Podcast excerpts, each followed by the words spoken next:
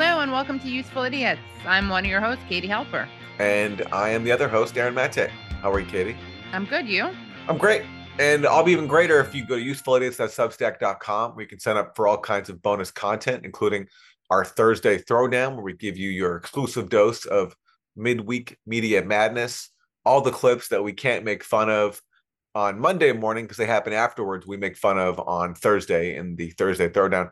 And also, you can get access to the Absurd Arena, which is where you can join our comment board and interact with us and other useful idiots. And we respond. Very exciting stuff. Yeah. And we'll respond right now, actually, with some questions from the Absurd Arena. Wilson, what do we got? So, we have two useful idiots asking very similar questions, and this seemed to be a big theme after election night. First, we got Joel Ullman saying, are there any races with significant third party candidates? We had only one libertarian and one independent and one green running on my ballot. If none of these political parties can mount a full blown ticket anywhere, let alone nationally, how are we ever going to stop, outflank the corporate Democrats and these party insider hack Republicans? And then, along with that, Dave F asked, Every week you show us just how much Democrats and Republicans suck. Is it even possible for the working class to flush both of these parties down the drain? Seriously, from where I'm sitting, democracy for the working class has been non existent for decades. Well, in terms of independent candidates, the example that stuck out to me in this cycle was Matthew Hoh. Yeah, friend of show, Matthew Friend Hoh. of show, U.S. Army veteran, and uh, ran for Senate in North Carolina um, on the Green Party ticket, I believe. And yeah, you you covered this, where basically the Democratic Party put in a lot of effort to make it very difficult for him to run. Yeah, they did. They tried to get him out multiple ways, sneaky ways to try to make it so he couldn't run. But he prevailed. He persisted and he did get to uh, take part in this election. He didn't yes. win, not surprisingly. He didn't win. No, no. no. But uh, it's he he's just an example of how even when people decide to not go through the two party system, that you try to go independent and they'll make it very difficult for right. you. Right. Which is why you have so many people who are leftists who go through the two party system. Yeah. In terms of the races, were there significant third party candidates? I mean, I'm sure there were. Matthew Hoh is, is the one I paid most attention yeah. to because I, I admire him a lot. And I know it was very difficult for him to even get on the ballot because of the right uh, hurdles from the Democrats. But I'm sure there were in many places. There were a bunch of libertarians also. Libertarians, yes. Yeah. Uh, and in terms of uh, getting the working class to, you know, democracy for the working class, guys, I wish I had the answer. I don't think it's going to happen anytime soon. It's very difficult when the unions are under constant assault. Efforts to unionize are constantly sabotaged, and you have uh, a White House, whether it's under Democrat or Republican, although it's better for unions if it's under a Democrat, uh, that is just not very supportive of the union movement. I mean, Joe Biden right. claims to be pro union and pro working class, but what has he actually done? Right. Nothing would fundamentally change as he promised. Yeah. Yeah, the NLRB under him is is better than it would be under a Republican, but yeah, it's still and and, the, and you know we, you have the problem also that unions become so institutionalized and part of the Democratic Party that they don't really uh like fight for the rights of their um workers the way they should and could. Yeah, because they're hamstrung by the Democrats. And, and, Democrats have basically lost interest in the working class over the last right. years. Under Jimmy Carter, basically, they decided, meh, we don't really need them anymore, and wanted to be the pardon the party of uh, suburbanites and right. more affluent people, and you know it's working well for them right now. I mean, we just saw in this election that Democrats, despite all the predictions of a huge loss or red wave, it didn't happen, and right. I think they're blessed in having the Republicans as their opposition because Republicans right. are arguably more enthusiastic even about serving the corporate elite than Democrats are, which is tough to top. So, right, which is saying a lot. Yeah. Yeah. Yeah. Right. But in, in all these situations, it's the working class that gets left behind. And and this another quick question from our um, absurd arena comes from Nam, who asks, genuinely wondering if Dems will continue this save democracy narrative post midterms. What do you think, Aaron? Uh, yes, I do think they will because they've invested so much in it. All they've talked about for two years is January 6th democracy was on the ballot. That's what their message was in these midterms. And uh, just like they've clung to blaming Russia for everything for the last six years, I don't think they'll give their whole, you know, save our democracy narrative uh, very. Yeah. yeah, I agree. Yeah. All right. Well, that's the absurd arena. Thanks, guys. So, what do we have for Democrats suck? Okay. So, for Democrats suck, uh, I have a story about beloved Joe Manchin, West Virginia senator, of course. Uh, he has said that Congress needs to deal with the nation's quote unquote crippling debt by making changes to shore up Social Security, Medicare, Medicaid, and other programs he says are going bankrupt. And this is kind of a, a, fav- a favorite boogeyman.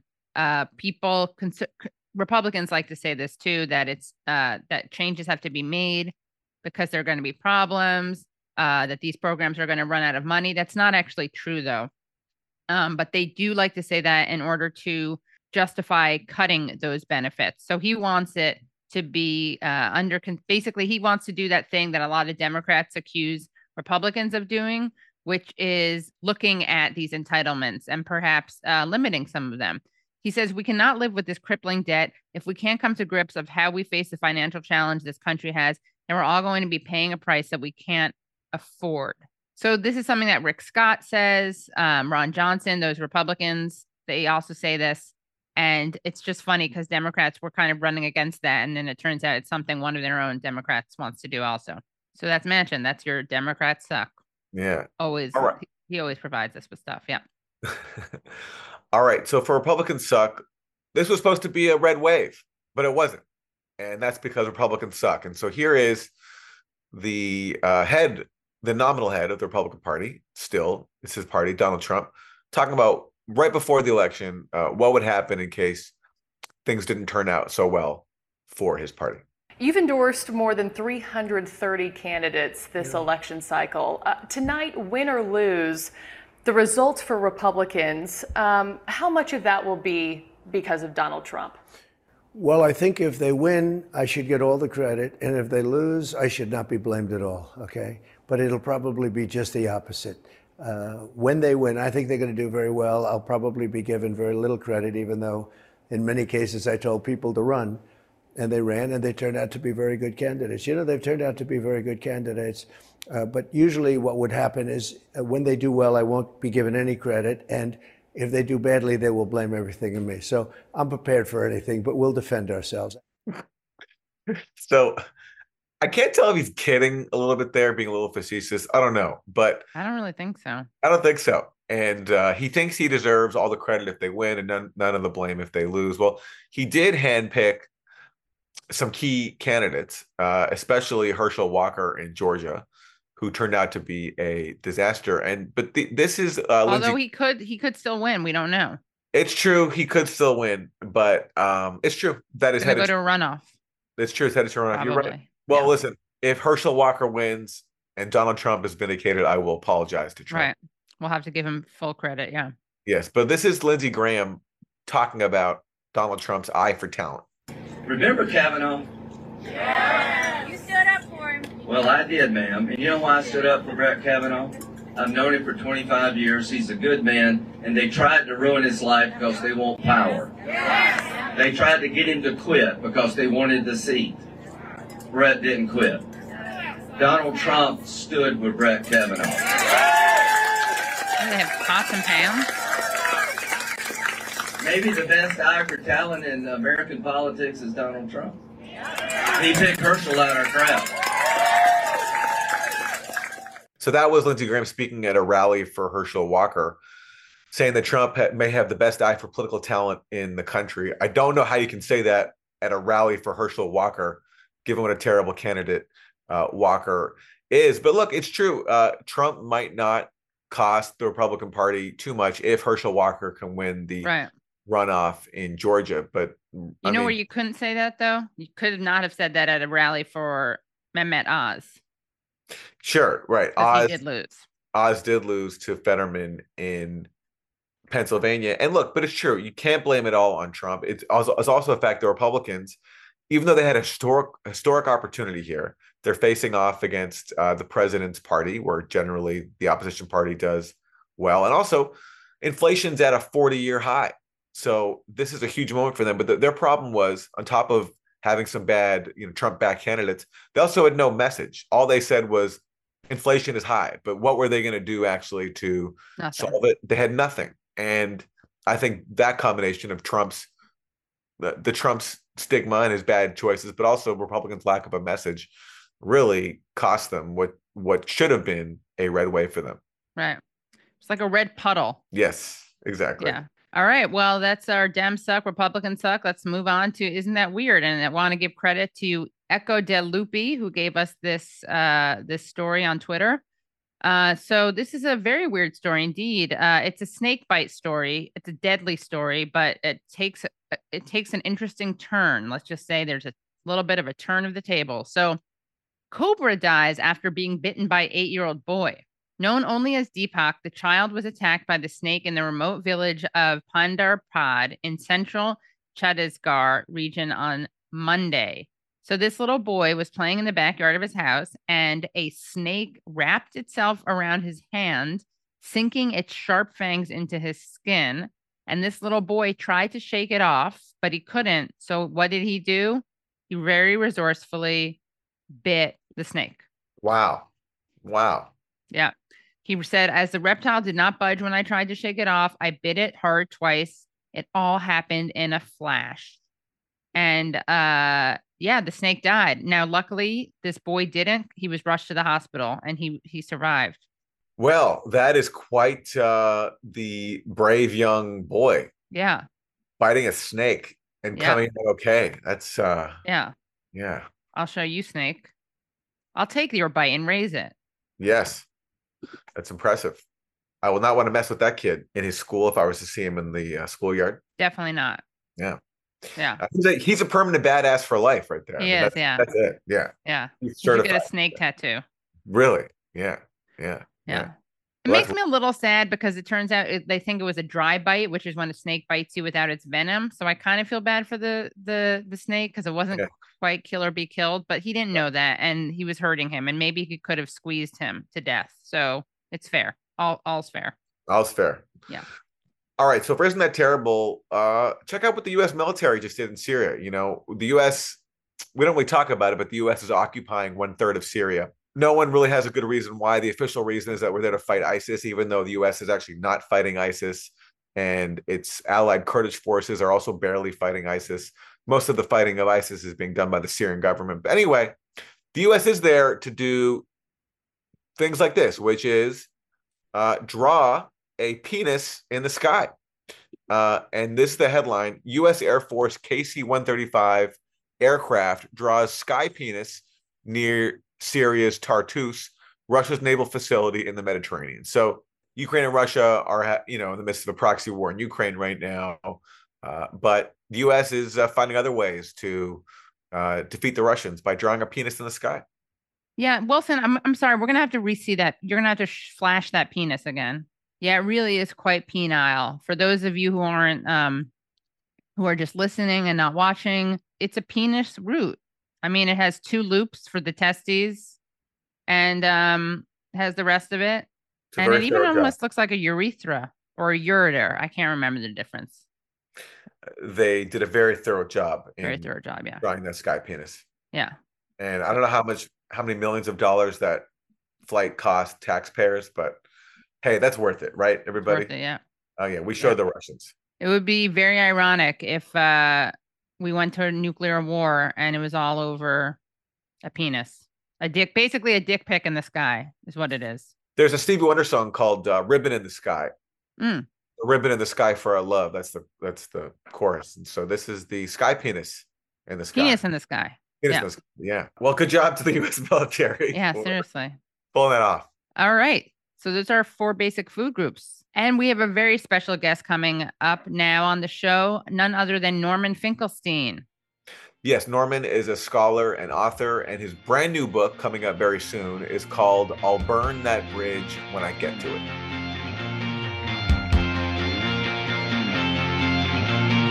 Welcome, Norman. So excited to have you back on. Well, thank you for having me. I'm always happy to be on the Katie and Aaron show, or Aaron and Katie. I don't know.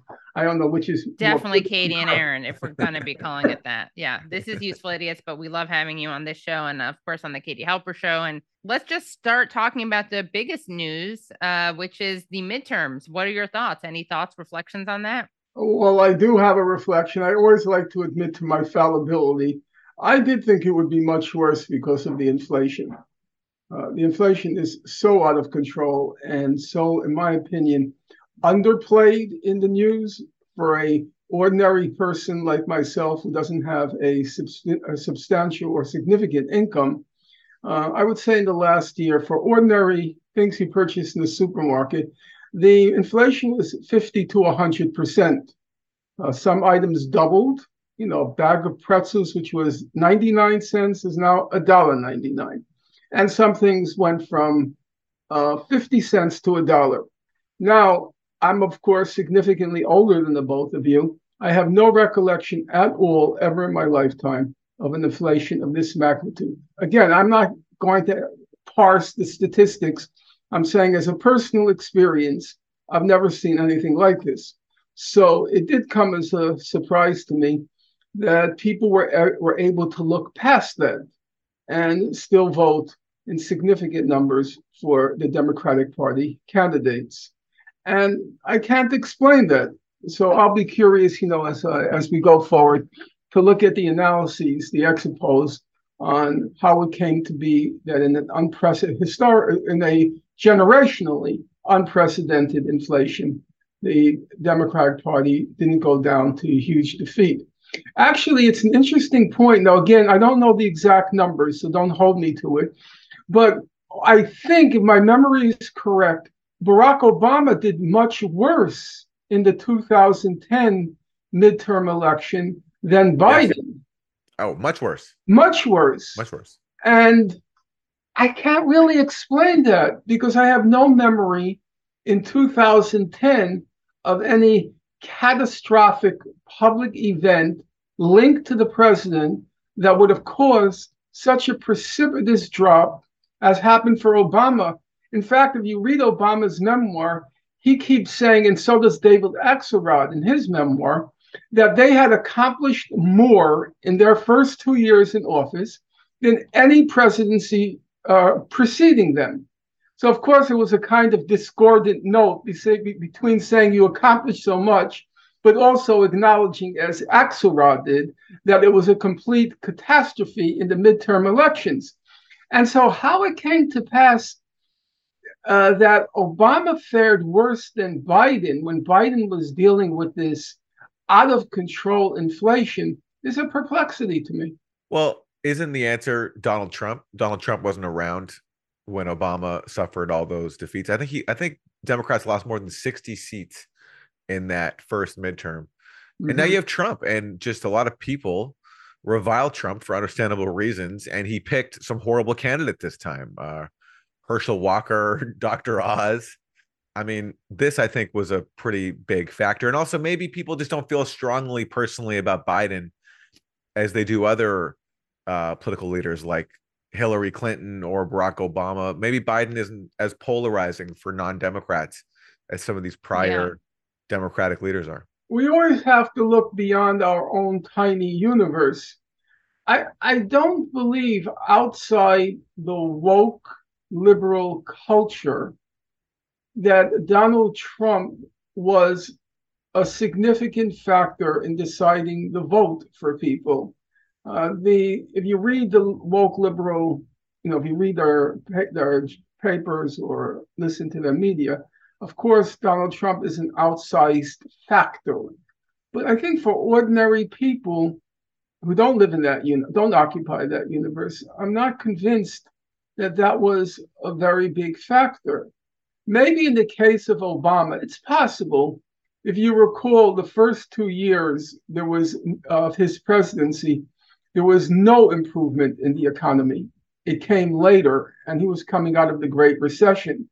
So it's possible it was the disappointed expectations of people that caused that catastrophe right. in the midterm. But I still say, you know, speaking for myself, and I mentioned this because a lot of the calculations of inflation do not include things like grocery expenses. They don't include that. So I'm speaking from the point of view of a very ordinary person and a minimal uh, income and I feel, you know, I, I, the other day I said to myself, if I weren't a communist, I'd be voting Republican because this inflation is just getting under my skin now. So I am curious what caused people to look past that. I think that one of the things is that the Republicans kind of did what the Democrats usually do, which is that they they kind of ran on not being as bad as the other guys, but they didn't really have any solutions for inflation. Mm. Mm-hmm. Okay, that's possible. Axelrod was wrong. If you listen to him the past two days, uh, Dave, for those of you who don't know, David Axelrod was the campaign strategist for the Obama uh, candidacy and basically was behind the whole thing in terms of strategizing. He said that he predicted it would be very bad yesterday. And he said because the Democratic Party was doing very bad messaging on the economy. Well, it turned out he was wrong. It turned out he was wrong. Apparently, the messaging messaging wasn't as disastrous as I expected it to be. My general thoughts are there's a lot of discontent out there. I find young people, because I do remain in contact with young people, either by teaching or by a very large correspondence with new people as well as former students. I, I find young people very smart, uh, shrewd, not knowledgeable as I wish they would be when it comes to uh, history and facts, but still smart. And I think there's a real potential out there. But in order to uh, tap into that potential, there needs to be organization and there needs to be leadership. And those two things are seriously lacking. And I've spent a lot of time recently. Many people might think it's a waste of time, and sometimes I think it's a waste of time. I say I'm too uh, too old to be worried about the revolution. I should be. Somebody called me up yesterday and promised me free funeral and cremation expenses. And I hope this isn't someone you know. no, you know, it was one of those random calls, and I, I, I it was very sobering, even though as I, I insisted that it was premature. But I have sat down in recent weeks and probably for the foreseeable future.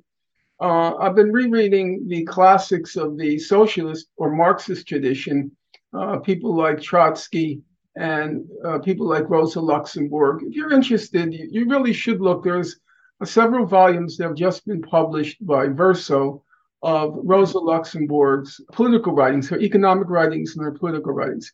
She was an absolutely astonishing historical figure, a total enigma. It's like she dropped from Mars.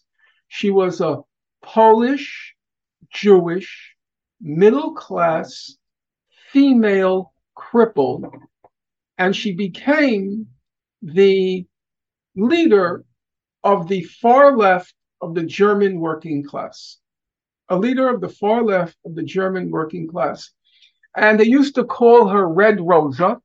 Right. And the leaders of the party, like August Bebel, he once commented, Every time I hear Rosa speak, I look down at my feet to see whether they're wading in blood. And I was reading her speech, her writings the other day, and you know, I was thinking to myself, you know, there's a romantic vision of Rosa, and I've been caught up in that romantic vision. Uh, and but then I start to read it, and she was very tough. I mean, she's tough, hard uh, nosed as any man.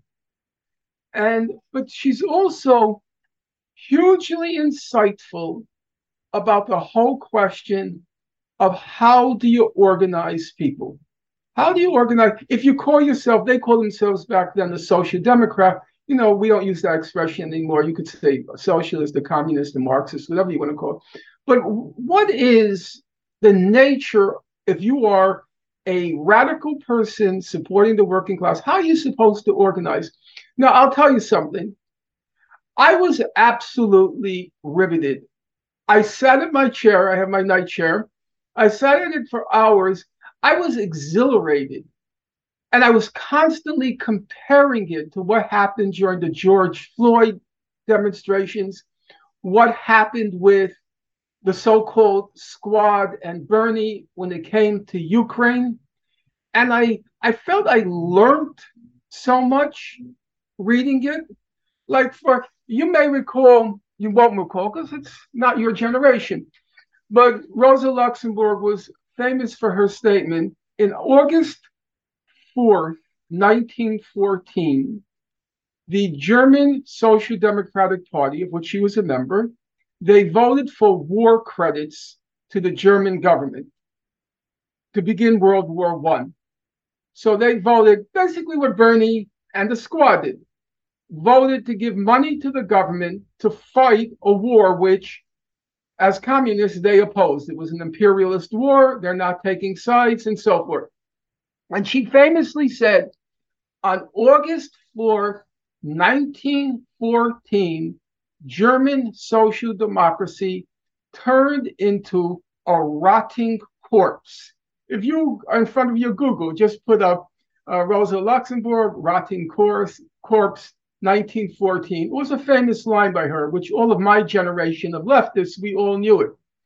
And I thought to myself, you know what? The day the squad and Bernie voted for war credits for the Ukraine, that whole enterprise called, you know, the progressive turned into a rotting corpse. And the whole job of leftists, as they understood it back then, the whole job of the left, uh, if you're a member of a political party, is to constantly point out the conflict of interest, what they call contradictions, but we can leave that aside. The conflict of interest between the ruling elite, the capitalist class, and yourself. To constantly point out their interests are not your interests. Their interests are not your interests. Don't be fooled. And for them, the hallmark of what you call class consciousness, the hallmark of class consciousness was seeing that fundamental conflict and cleavage between you, your class, your interests, and the ruling class. Now, let me be clear. That's exactly what Bernie did. He knew, he internalized, it was in his bone and in his blood, that tradition. And that's why day in and day out, and day in and day out, in both of his campaigns, he kept talking about there are a bunch of crooks. There are a bunch of crooks. Big Pharma, bunch of crooks. And he did exactly what an old time socialist would have done class consciousness, their interests are not your interests. He kept going on television. Could you imagine if you were in Goldman Sachs and you heard this guy on national television saying Goldman Sachs a bunch of crooks? He did exactly what he was supposed to do. But then what happened? When it came to the foreign policy, all of a sudden, the bunch of crooks became a band of angels. The bunch of crooks metamorphosed into a band of angels. You're telling me the same people who are cheating you day in and day out, stealing your wealth, stealing your labor, the same people are suddenly heartbroken by what's happening to the Ukrainian people? Are you telling me that? They're suddenly so concerned about the Ukrainian people that guy Circione, is that how you pronounce his name? Joe yeah. Cirincione, yeah. Cirincione? Yeah. He suddenly cared about cares about 500 children who were quote unquote kidnapped. There are 1 million children, 1 million children in a concentration camp in Gaza and have been there for 15 years. And no concern about them, but 500 children in the Ukraine. So to me, when I read them, when I read Rosa or I read Trotsky, who I've also uh, spent a lot of time rereading, all this is from my youth, and I'm revisiting it on the verge of my death, naturally. Um, the same people you're suddenly telling me it's such a betrayal. It's such a betrayal of everything Bernie stood for domestically to now suddenly sell these people sell these people as concerned about the fate of the people of Ukraine? Can anyone possibly believe that? Nancy Pelosi? Did you read Obama's tweet? We should vote for Democrats who look like us and represent us. Oh, yeah. Nancy Pelosi, yes. I live in exactly the same house on the on the East Coast that she lives on in the West Coast. I hang out with exactly the same people. Yes, that's my community. I recognize it. I recognize it. She spent more on her facelifts than I have earned in my entire life. That's a fact. And I'll show you my social security. You know, if you get where at a certain point, they give you all your earnings for every day since you began work. And you total it, and I can assure you not get so much, but if you total it, you won't get the t- same total as her facelift. And you're telling me these are the people that look like me? Mm-hmm. Mama Bear, Mama Bear. Has anybody yet, has anybody yet put forth any explanation why, in the midst of a conflict in the Ukraine, Nancy Pelosi went to Taiwan? What was the point? What was the point? Except to stir up trouble. Except to stir up more trouble, as if our, our planet doesn't have enough trouble to stir up a war with China. And for them to say nothing, nothing, not one word, not even Bernie saying, Nancy, I really, I really, uh, I'm really a little perplexed here. Why did you go to Why did you go to Taiwan? What prompted you to go to Taiwan? Nothing.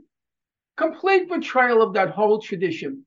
And in my opinion, it is worth studying that past because it gives you a, a clearer, I won't say clear, a clear, a clearer sense of what it means to be a leftist, what it means to be a radical, what it means to be somebody who claims to be uh, fighting on behalf of the working class and for all of our futures, not just the working class. So for me, it's been uh, very valuable uh, to revisit that uh, um, moment in my past, but now revisiting it with a new context, a new context, because what's called the left has just gone off the rails.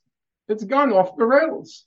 Well, Norman, uh, I'm curious um, to hear your thoughts on the latest with Jeremy Corbyn because he is a sharp contrast to Bernie Sanders and the squad. So, like them at home, solid progressive politics, but he's also an internationalist and very consistent in applying the same progressive principles abroad as he does at home. And because of that, he was sabotaged uh, by members of his own party with a whole series of fake scandals, including this allegation that he was presiding over an anti-Semitism crisis inside his own party. And recently, I'm not sure if you've seen it, but there was a documentary on Al Jazeera uh, yeah. based on leaked files from inside the Labor Party, just mm-hmm. showing some window into how the scam was perpetrated, where basically allegations of anti Semitism were either fabricated or inflated to deliberately bring down Corbyn? Well, I was very involved at the time of the anti Semitism orchestration against uh, Jeremy Corbyn. I knew, uh, I don't want to name them, but I knew key people inside the, the Corbyn campaign and I was interviewed several times on you know, reasonably uh, mainstream programs. Well, I can't say mainstream, but programs which had, which had a broad reach. And I made, I kept saying, don't apologize. Don't apologize. There's no evidence that the Labor Party was harboring or encouraging or uh, turning a blind eye to anti Semitism. It was not true. I said, don't apologize because it's not about anti Semitism, it's about Israel. So don't apologize because they are not going to stop right. until you are removed. Yep. They are not going to stop until you are revo- removed. Now, I want to be clear about the facts because I don't want to uh, mislead your listeners, not just to protect myself, which is an issue, which is a consideration, but the more important consideration is not to mislead uh, those who are listening to you. Number one, the campaign started with the organized Jewish community going after Jeremy Corbyn. And it was clear, as I said, it had nothing to do with anti Semitism, which was just completely fabricated. I have read many studies. There are many good books on the subject right now, uh, including one that was published by Verso. There are many good books on the subject. So you'll, uh, for arguments, not for argument's sake, but for the purposes of this program, we'll just set aside the evidence. Those who want it, I can certainly point to it. There was no evidence of anti Semitism, it was all about Israel. However, however, the Jewish community then became the tip of the juggernaut because it wasn't only the Jewish community that wanted to get rid of Jeremy Corbyn. He had a radical domestic and foreign policy.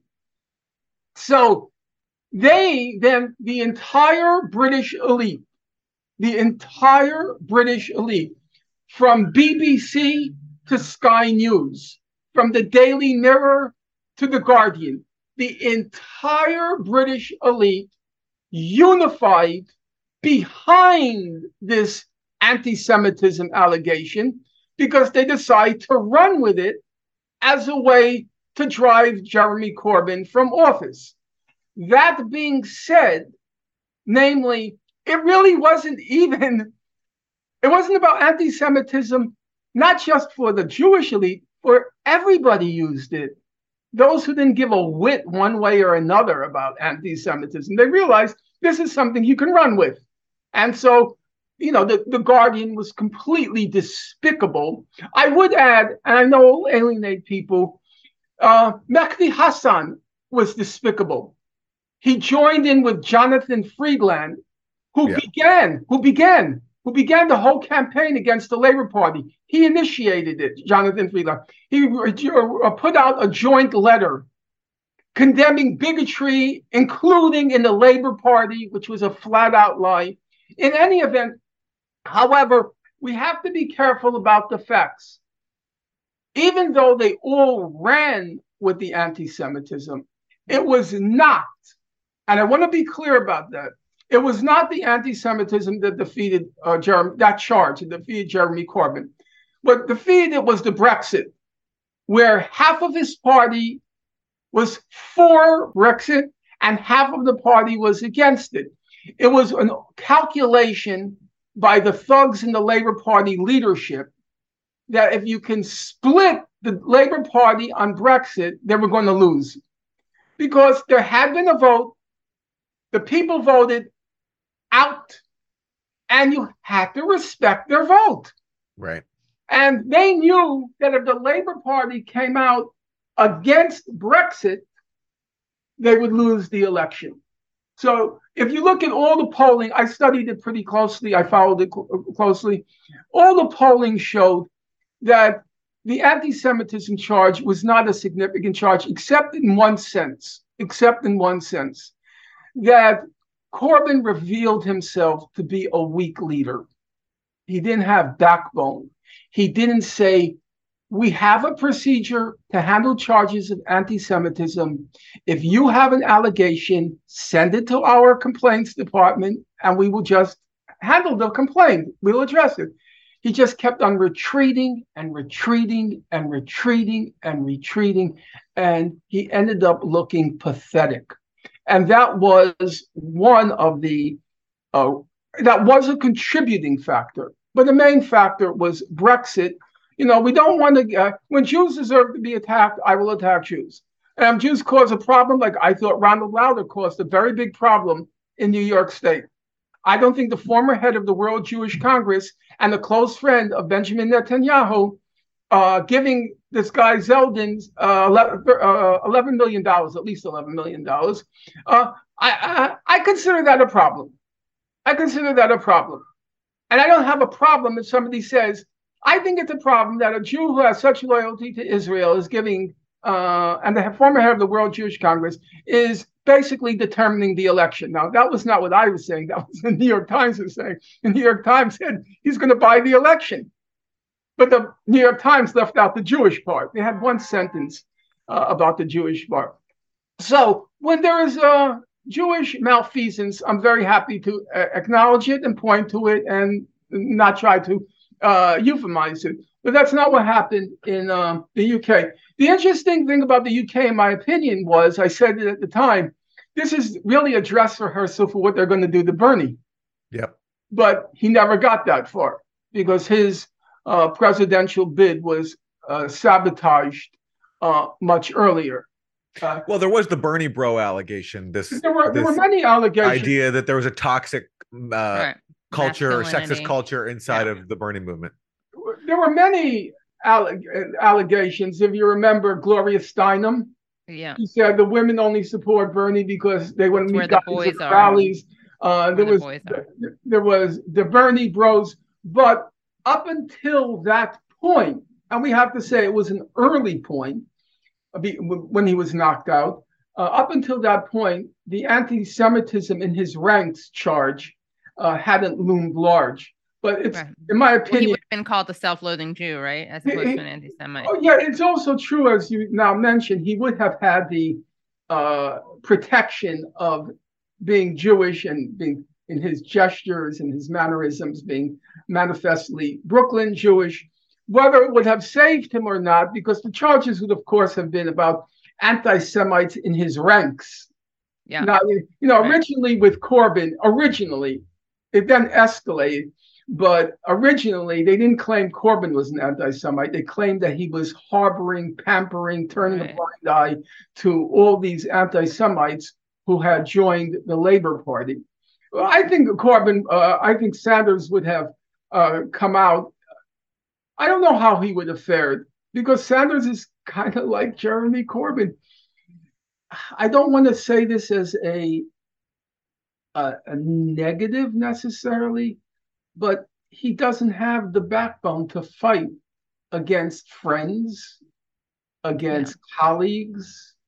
Uh, it's not in him. Now, in a way, it's a compliment to him. And it was the same thing with Jeremy Corbyn, that they, they are, in some ways, you could say soft, but soft is not necessarily a um, liability in a human being.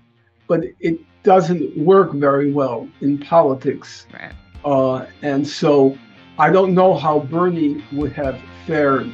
For me, the most telling moment in the Bernie campaign and to hear the rest of the interview, please go to usefulidiots.substack.com. All right. Always great to hear from Norman Finkelstein. And again, his new book comes out very soon is called I'll Burn That Bridge When I Get to It. It's a great title and very great title. Norman. Very Normanish, very yeah. normy. yeah. Now there's more Norman. There's more Norman to see and listen to. And if you want to do that, you can do that at usefulidiots.substack.com because Norman gets very spicy. His takes are very spicy. You're definitely going to want to do that. If you don't already subscribe, then make sure you join at usefulidiots.substack.com. Also, make sure you join for our Thursday throwdown. You're not going to want to miss that either. And don't forget, guys, very exciting news. We are going to be doing a live taping of the Katie Halper Show. That's right, guys. Live taping of the Katie Halper Show, Tuesday, November 15th at the People's Forum. I'll be talking to Miko Peled. He is an Israeli American activist, a one state solution advocate. He'll be talking about the Israeli elections, and he'll also be talking about his book, The General's Son, which is about uh, being raised by a decorated Israeli general, growing up a proud Zionist, and then becoming an anti Zionist and an advocate for the one state solution. So come on out. It's free. November 15th, Tuesday, November 15th. Doors open at 6:30. Live taping starts at 7 p.m at the People's Forum. That's 320 West 37th Street. See you there. All right, everybody. We'll see you next week. See you next week. Hello, thank you so much for listening to and watching Useful Idiots. For full episodes and extended interviews, please subscribe at usefulidiots.substack.com. You can subscribe on YouTube at youtube.com slash usefulidiots for clips, live streams, and full episodes. Also, subscribe to us wherever you find your podcast. Follow us on Twitter at usefulIdiotPod and use the hashtag UsefulIdiotsPod. Join us Mondays at 10 a.m. for the Useful Idiots Monday Morning Show, where we discuss the Sunday morning news shows so you don't have to watch them.